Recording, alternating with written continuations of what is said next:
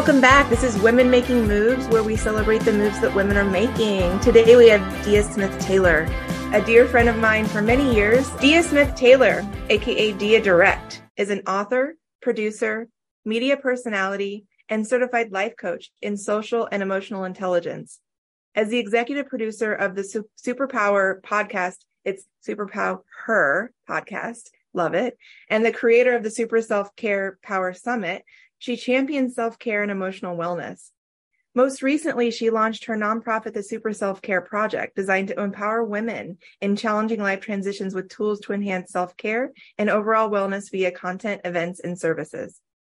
As the former national senior producer for the American Heart Association, Deya is the creator of their podcast network, which now boasts 16 shows under its belt and over 1 million downloads. Deya is also the former senior content producer for the nationally syndicated Tom Joyner Morning Show, which reached 8 million listeners daily for almost 10 years. Deya remains committed to creating life-changing content. Speaking to my soul. As a former Miss Black USA, Deya is a celebrated and sought-after speaker and mentor. However, she is no stranger to pushing through and overcoming drama and trauma. Her personal motto is, make your pain pay you back. Love it. If it happened to you, then make it also happen for you. Yes. Deya has written 4 books, most recently, You're Successful, But Are You Ok?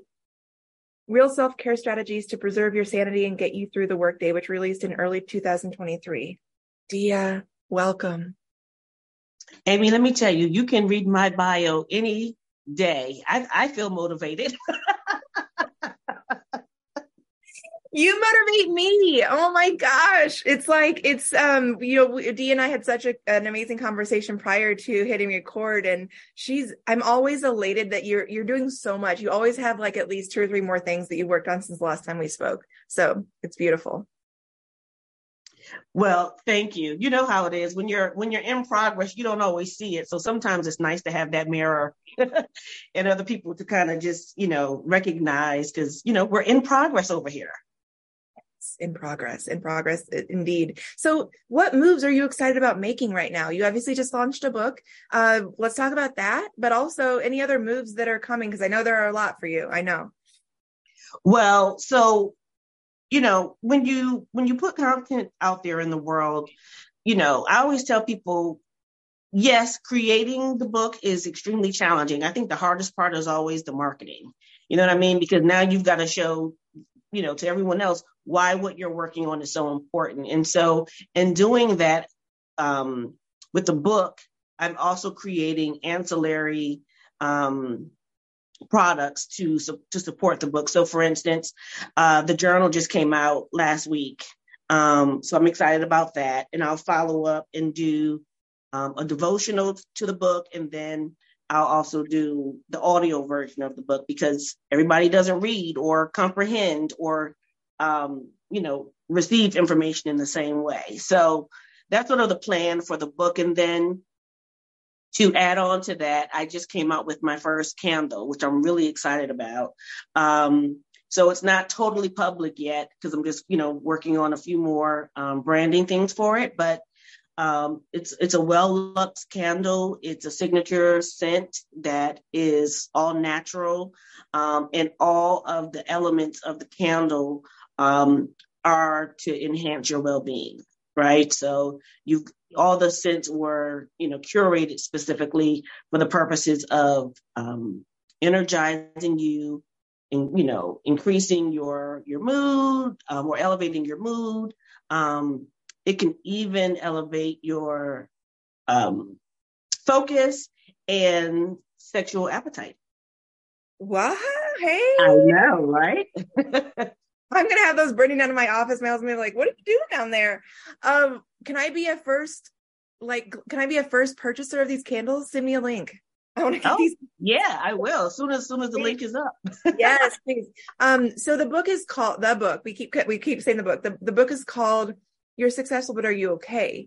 What do you mean by that? And so just to add on to it, the subtitle is Real Self-Care Strategies to Preserve Your Sanity in the Workday. So yes, we know it's clear on, what steps there are to potentially be successful, especially when it comes to in the workplace.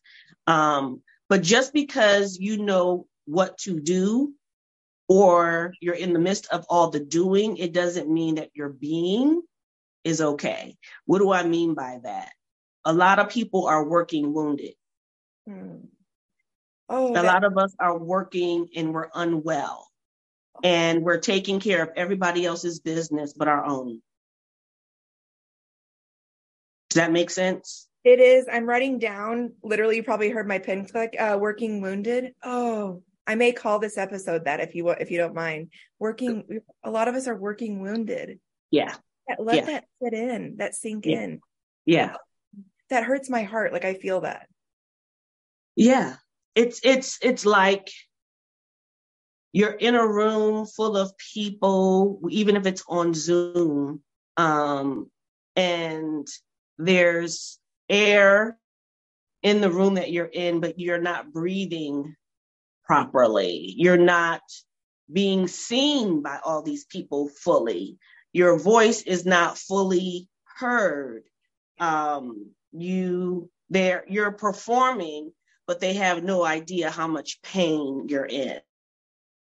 And every time a new assignment, every time you get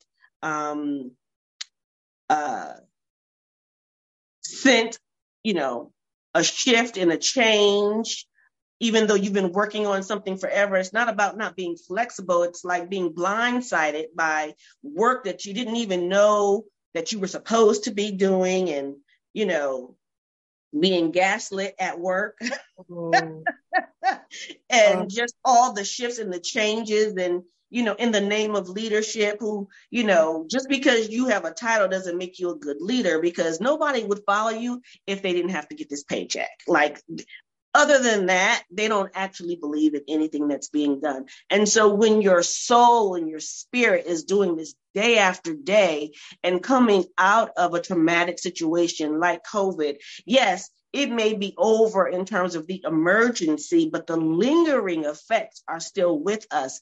And it's not just with us mentally and emotionally, it's also in our bodies because what we think and how we feel also is in our bodies. And if we don't find ways to get it out, then it will internalize in ways that we don't even know. And I always use a phrase about, how we leak. But I heard something else recently that I think says it a little differently, which is when you, let's say, explode or are triggered personally or professionally, and you may communicate or emote in a way that you didn't even know you were going to do, or that you're not proud of yourself because of how you responded to a situation. It's usually not that thing that triggered you as much as it is that you were already cracked. And they're just little cracks that keep happening. And there are cracks in our foundation, but in the name of performing, working, being successful, we keep going and we ignore the foundation until it gets, that last thing that, that last straw. And it's like the foundation breaks and either that foundation is you. And that's what I like to share, is that it's in the best interest of an organization, company, to invest in the well-being of your people because your people are the foundation of the business. And if the foundation is not solid, it's a problem. And everybody around you, those you love, like, or don't, will suffer in some way, but mostly you will, because even if you're still doing good work, it won't be great. And if you do good work, but you're not being good to yourself, how is that good? Right? Wow, I'm floored right now. That was gorgeous. And I love that you used the word perform.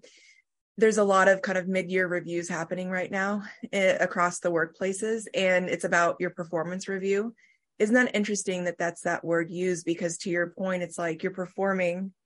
It's how you're performing. It's like, and what I learned about performance, when we think about the word perform, and I'm going to do, what is that called? What's semantic satiation, when you say a word over and over again and it loses its meaning. But anyway, so when you perform, you're wearing a mask, you're wearing a makeup, you're wearing a character.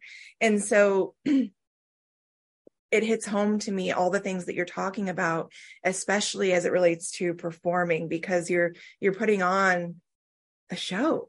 Mm-hmm. Mm-hmm.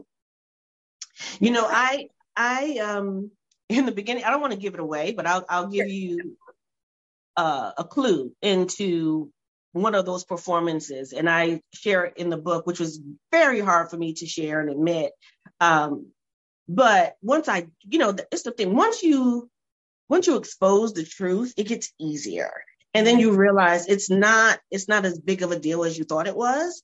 But I shared this story of what happened to me one day on a Zoom because I thought it was relatable and most people could, you know, some version of it they can relate to.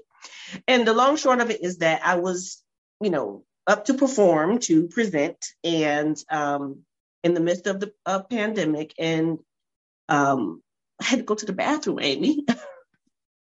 As we all I was waiting on my turn and it just was never coming.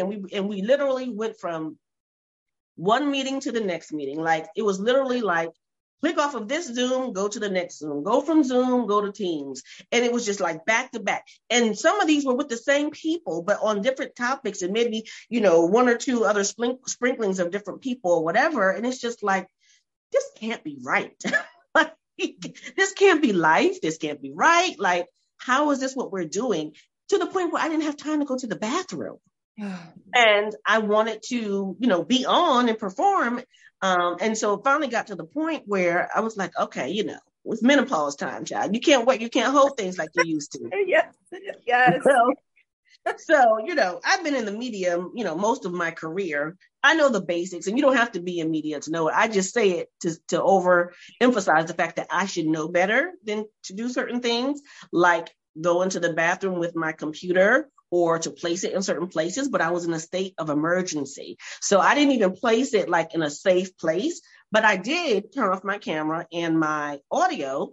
But what I did not realize, speaking of triggering, is that when I put it down, when it hit the floor, we could dissect this. When it hit the floor, right? Like we do, when it hit the floor, the cameras came on, and guess what it did? It exposed me while I was using the bathroom. Oh dear. Yeah. Yeah. And so all I knew, because in my mind, I've done all the right things. And then on the other side, I hear colleagues saying, Deya, we see you. I'll stop right there. Wow. Yeah. Are you okay? No. Well, I am now. Sure. So I go through and I kind of take you through all the changes that I went through in that moment. Just imagine, right? Horrified. Right. And it wasn't the most pleasant sight to see, let me tell you. And then I had to get back on that Zoom call. And so I talk about what I did, how I was able to do it, why I got back on. But ultimately, the lesson is what I want to share. I realized that if you are so busy doing business that you cannot take care of the basic needs, your own basic needs, then how is that success? No, I was not okay. No. But that's another example of me making my pain pay me back by exposing it, by owning it, and using it to help other people push through and work through their own pain. Because I believe that everything that you go through or that happens to you can happen for you. When you're able to go through your healing process, look at it, give it perspective. And now I'm talking about it on a national level and even international, because the book is selling internationally, and I'm exposing myself yet again, but I own the narrative. And that was also important to do. Right. Because it was always hanging over my head as a shortcoming, as a thing that people could whisper about. You can't whisper about me if I tell about myself. All the power is gone. What if in that moment that, so that strikes me, that story, and thank you for sharing, that story strikes me as in that moment, those people aren't those people who are whispering, those people who are like, they've forgotten how to like humanity and like, and dignity, and saying like, if I were on that call and I was in some way a leader of yours, I would have said, are you okay? Like literally that would have been my first thought, not judgment, not criticism, not like all this. It's like, oh my gosh, we have created a culture where people don't feel like they can go to the bathroom, like, when they need to. It's like, so you bring up so everyone buy the book that I can't wait to read this. And I feel like it's going to be very triggering for me too, because that's all I endured in corporate world, is that everyone was always rushing around. And it's like, I haven't gone to the bathroom. That was like the party line. I haven't gone to the bathroom in 6 hours. It's like, oh my gosh, what are we doing? Like, and no one, and everyone kind of chuckles about it. It's like celebrating because it becomes the norm. That's not okay though. It's not okay. It's not okay. No, it's not. And so I will always say, like, does anyone need to go to the bathroom? Like I would say that at the beginning of my calls, let's take 10 minutes. Let's all go to the bathroom. So, oh, wow. So hopefully in the next question I'm going to ask is about your last passion post on forgiveness. I hope that you found forgiveness for yourself, like from that time, because I sensed the way you felt in that moment. And what is unforgiveness? And tell us about it. Yeah. So I didn't even plan on talking about unforgiveness in the book, but I was on the last chapter, which is called Heal and Be Happy. And I realized in writing it that there were some things that I was dealing with that I needed to, that I was working through around unforgiveness, even from a professional perspective. But also in that journey and in the research, recognizing that holding on to energy where you feel like you have been done wrong and that you were helpless and hopeless in a situation will cause you to hold bitterness and resentment against the people who you feel have held you hostage in some way or hurt you or offended you in some way. And so that is unforgiveness, when you hold on to the energy of how that person made you feel and you put up a wall to almost as a form to protect yourself, but also to use against them. And so it's a form of protection, really, when we have unforgiveness in our hearts. We're trying to protect ourselves, but we're also with that wall holding in and onto that energy. And then that person or that situation is living rent-free in your head. And as long as it's there, like there are people you don't like, there are situations that happen, there are people who have done you wrong, and you find yourself having flashbacks, or every time you talk about them, you can feel your blood pressure go up, and it's like you're reliving it again, and it just works you up, and you're still holding on to what they did and how they did it and how they made you feel and how that was wrong, and it's all true. But there has to be a process in which, as true as it is, we have to release it. It has to come out in some way. And if it's in your head and you're holding on to it, it's going to impact your ability to think as clearly, to be as creative, right? Because you're holding on to something that can become an emotional and mental cancer. And then from your head, it goes into your heart, right? And then it goes through your body. And so when stuff happens to you, as women, we hold it inside of us. And so some of us hold it, in our upper body, some of us hold it in our bellies, but it goes somewhere. And so those things, it affects you at a cellular level. And And I realized that in order to really heal and be happy, you've got to find a process to not only let it go, but then the more research I did, I realized that not only is it making us sick emotionally, but there's science behind it that shows how it can have a direct impact on your body, you know, with the high blood pressure, you know, and all these different things that it can do to you. And so it's really preventing you from moving forward, which is the goal. And so you don't really forgive people because they deserve it. You forgive them because you do. How does unforgiveness correlate into some of the things, and you don't have to use the example we just talked about, how does unforgiveness play into some of the things, the really tough things that have happened? We don't say to you, for you, over your life. Sure. So, okay, we'll take like love relationships. Like I wrote a book called Soft is the New Power, and one of the embracing your feminine edge to win in love and life. And the reason why I actually talk about hurt and unforgiveness a little bit in that book, because we often have that experience in love relationships. And a lot of times, and I give the example of like professional women who are always chasing, you know, the dream, and, you know, and professionally don't often make room for the personal relationship, and don't know how to make the shift in terms of the energy, right? Because it's energetic in that way, like you're a boss, you're this, you're that, and the other. How does that look when you're trying to show another side of yourself to attract the opposite sex, right? So, but the point that I was making is that once you get to a certain point, I found that a lot of my peers and myself, because I've been married and divorced before, were also at the time struggling with, okay, we've got the house, we've got the salary, we've got the this, but nobody to share it with. And that's where that example about the wall came through. It's like people were, when you've been hurt or quote unquote failed at something like a relationship, you want to protect yourself, and you're never going to let somebody do that to you again, sort of a thing.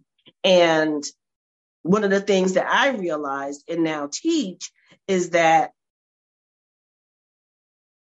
the forgiveness is of yourself first and foremost, because a lot of times we judge ourselves because I can't believe I allowed that to happen.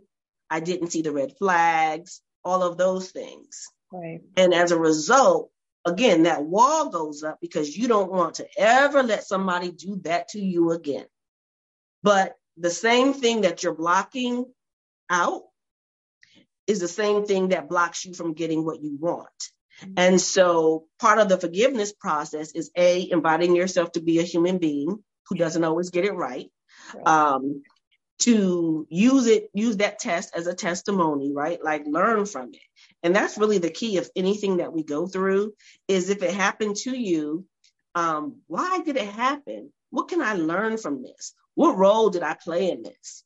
And then recognizing that if you did learn from it, and by the way, you don't really know if you learn from anything unless you're tested, right? It's like in school, you do all the studying, right? The trials and tribulations that we go through in life, it's like studying. But the only way to know if you really learn something from what you've been studying is you have to be tested on it, which means there might be counterfeits or situations that come back that test you. Sometimes we pass that test, sometimes we don't. If we don't pass the test, then a lot of times we don't trust ourselves.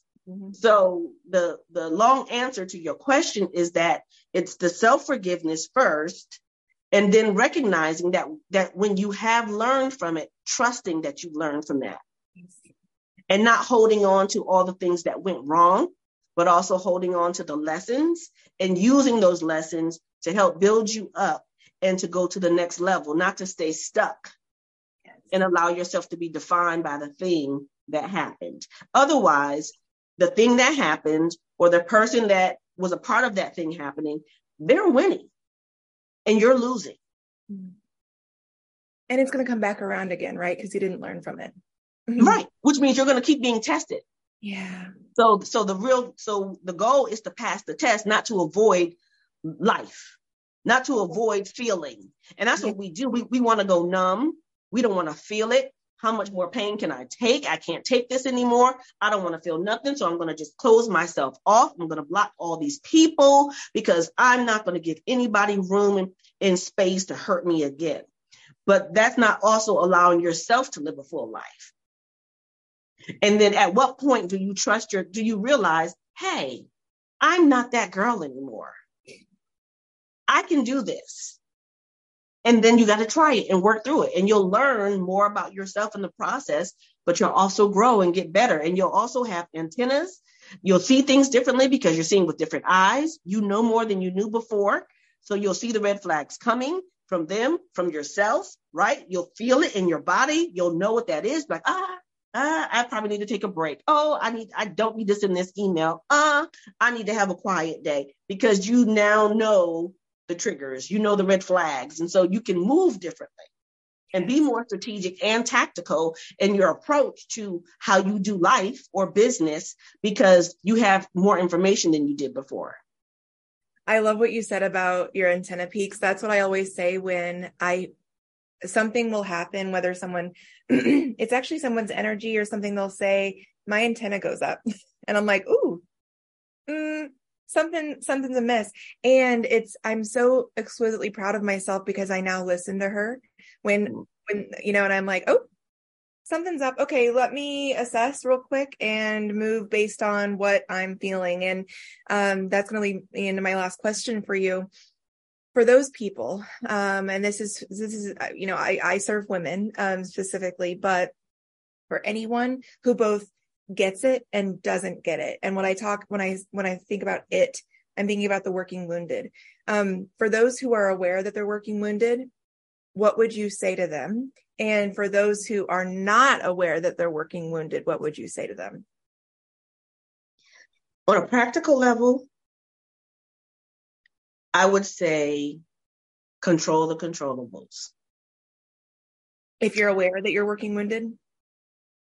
Well, anybody? Whether you're aware or not, okay. This is a tool. Okay.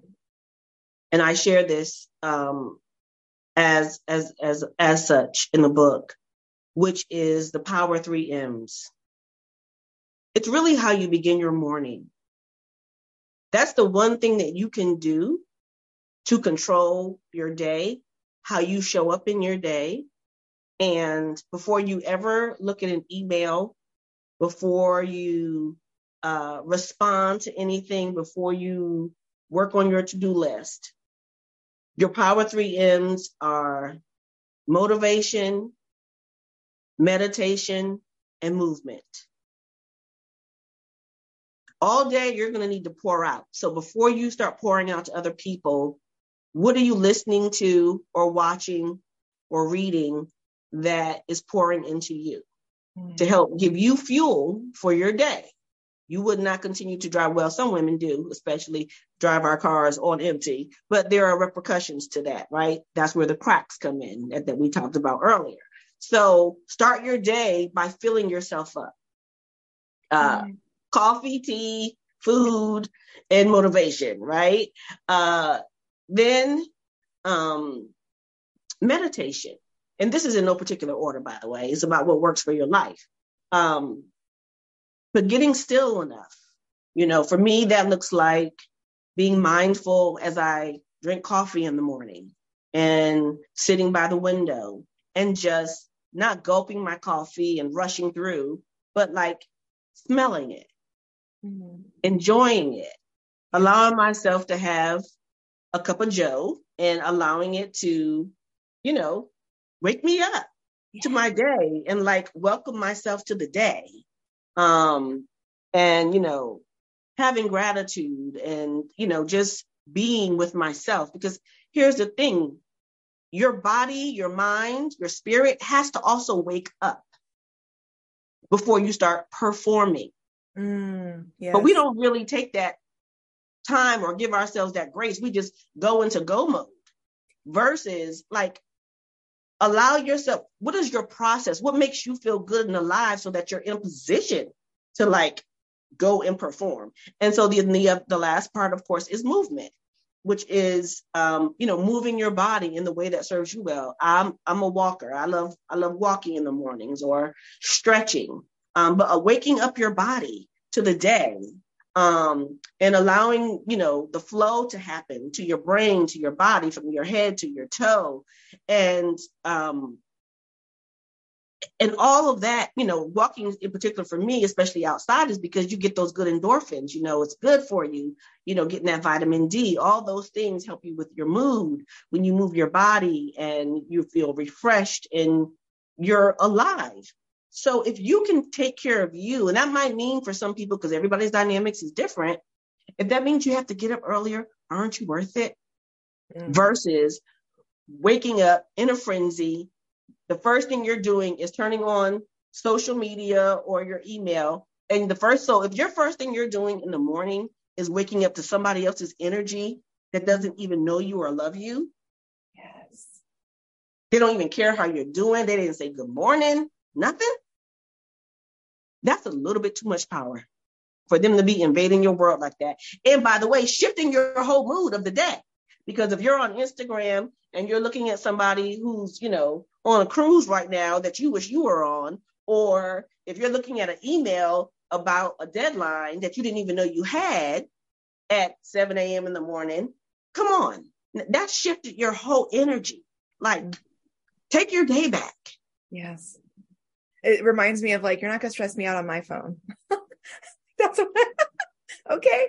I love what you said about how do you wake up? I wake up to dog wags in my face, and it's the best way to wake up ever. And I love also what you said about, for those, whether you realize you're working wounded or not, it's taking a moment of gratitude that you woke up, number one, number two, that you have clean air to breathe. Especially, that's been very with the Canadian fires happening in the Northeast. And some people are not waking up with clean air, being able to put your feet on the ground. Some people aren't able to walk. There's just mm-hmm. And if you take a moment, and I've talked to some of those people that are in just a frenzied survival mode, and they're like, nah, that's all BS. Okay. That's going to catch up with you. And I can't fix that for you, but at some point you're going to get what I mean. And it might be too late for you, in terms of your body might force you to just stop, so. Oh, Deya. Okay. So getting ready to wrap up, where can we find you? Everywhere at Deya Direct on social. And my website is deyadirect.net. How do I buy the latest book, but also all of your books? So I have a products page on my website, but everything is also on Amazon. Perfect. Okay. And I'll make sure to put all four titles of Deya's books in the show notes for today. So again, you're going to find Deya at anywhere on social at Deya Direct, and also her website, deyadirect.net, which has a products page with all of her four books, but also Amazon. And this has been another great episode of Women Making Moves. Deya, any closing remarks? Just thank you, Amy. I'm so proud of all the moves that you're making. And for every woman and person who's listening, I want them to know that they can make their pain pay them back too. And that they should keep moving, right? Keep moving in a way that serves you well. Not just moving for the sake of moving, but move or remove in a way that serves you well.